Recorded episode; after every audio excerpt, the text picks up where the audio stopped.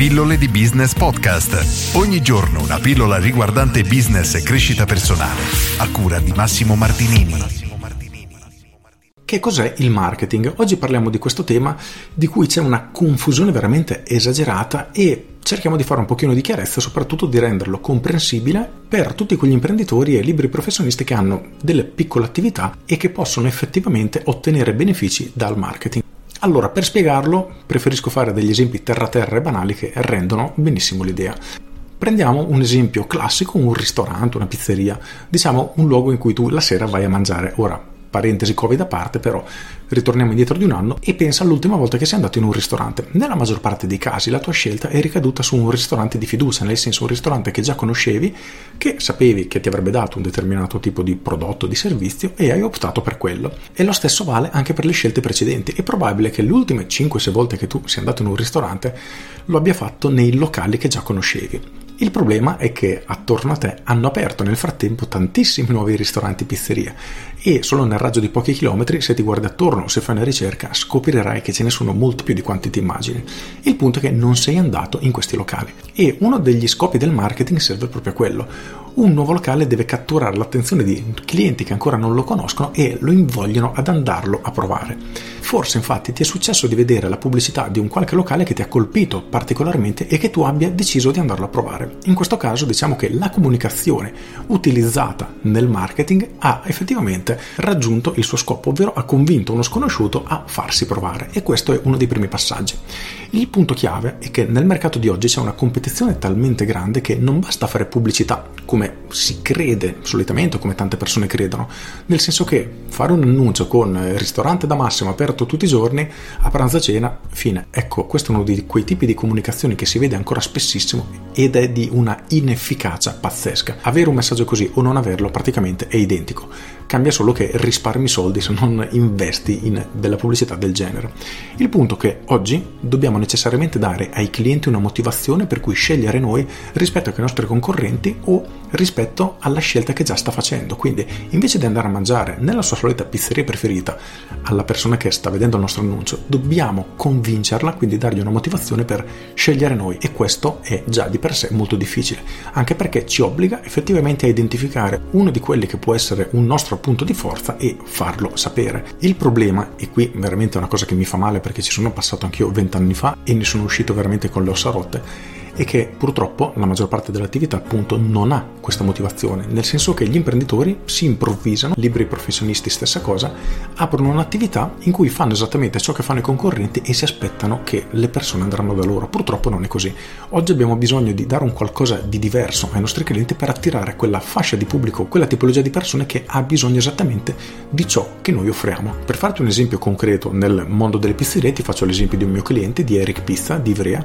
Lui ha un impasto particolare, un impasto che ha il processo di levitazione e maturazione che dura 84 ore. Diciamo che questo processo rende la pizza incredibilmente digeribile e questo può essere tranquillamente un punto di forza da giocare nella propria comunicazione. E in questo caso specifico si era utilizzato un messaggio del tipo dopo che hai mangiato la pizza bevi per tutta la notte? È perché quella pizza non era molto digeribile a causa di una levitazione sbagliata. Ora non era proprio così, ma il succo era proprio questo. Quindi lo scopo era catturare l'attenzione del cliente risolvendogli un problema, perché effettivamente capita, credo a chiunque, di andare a mangiare la pizza e poi bere per tutta la notte. Ecco, Eric mi spiegava che questo è un problema dato dalla levitazione, appunto, che non è stata fatta correttamente e di conseguenza il suo impasto risolveva questo problema.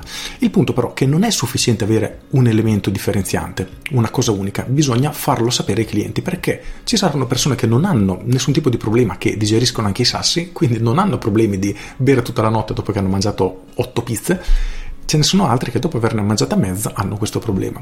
Il punto è che un tipo di comunicazione del genere cattura l'attenzione del cliente e lo invoglia effettivamente a provarci. E questo è solo uno dei tanti passaggi che deve fare il marketing. Quindi il succo è questo. Il marketing deve catturare l'attenzione del cliente e convincere questa persona a provarci. Questo è il primo passaggio perché ovviamente abbiamo bisogno di persone nuove che ci provano. E come? I modi sono infiniti.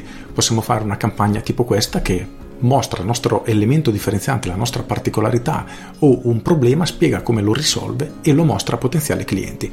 Qualcuno effettivamente sarà attratto da questa comunicazione e deciderà di acquistare da noi. Un altro modo è quello di sfruttare, tra virgolette, i nostri clienti e invitarli a consigliarci ai loro amici. Matteo Tazzaro, un altro mio cliente, è cresciuto in maniera esponenziale in questo modo. Chiunque comprava un pacchetto massaggi nel suo studio riceveva un buono da regalare ai suoi amici o parenti. In questo caso arrivavano clienti nello studio in maniera gratuita, provavano il trattamento di Matteo e successivamente molti di questi, circa uno su due, si trasformava in cliente.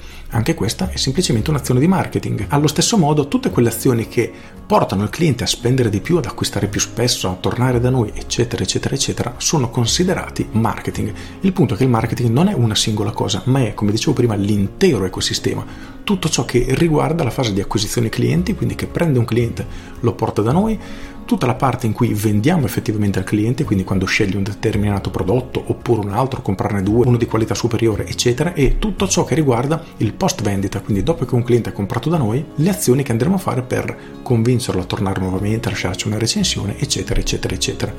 Questi sono tutti dei piccoli tassellini che vanno a comporre il nostro ecosistema di marketing. Infine, prima di concludere, ci tengo a fare una piccola precisazione, perché il marketing è uno strumento incredibilmente potente che sfrutta anche la psicologia umana e può utilizzare alcune leve molto forti per invogliare la persona a fare una determinata azione, ma per prosperare nel lungo periodo abbiamo bisogno di clienti soddisfatti, questo è essenziale. Quindi non possiamo stare oggi nel mercato con un prodotto scadente, un servizio scadente, ma dobbiamo sempre soddisfare i nostri clienti perché il marketing ci può aiutare anche a vendere un prodotto scadente.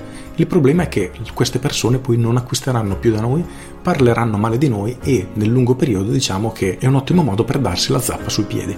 Per cui quando fai marketing presta attenzione perché il tuo prodotto o servizio deve avere una qualità eccezionale. Spero di essere stato abbastanza chiaro. Se sei un libro professionista e hai un'attività, sappi che il marketing dovrebbe fare sempre parte integrante della tua strategia perché ti permetterà di 1. avere più clienti, 2. guadagnare di più da ognuno di essi, 3 rendere i clienti più soddisfatti perché il marketing serve anche a questo.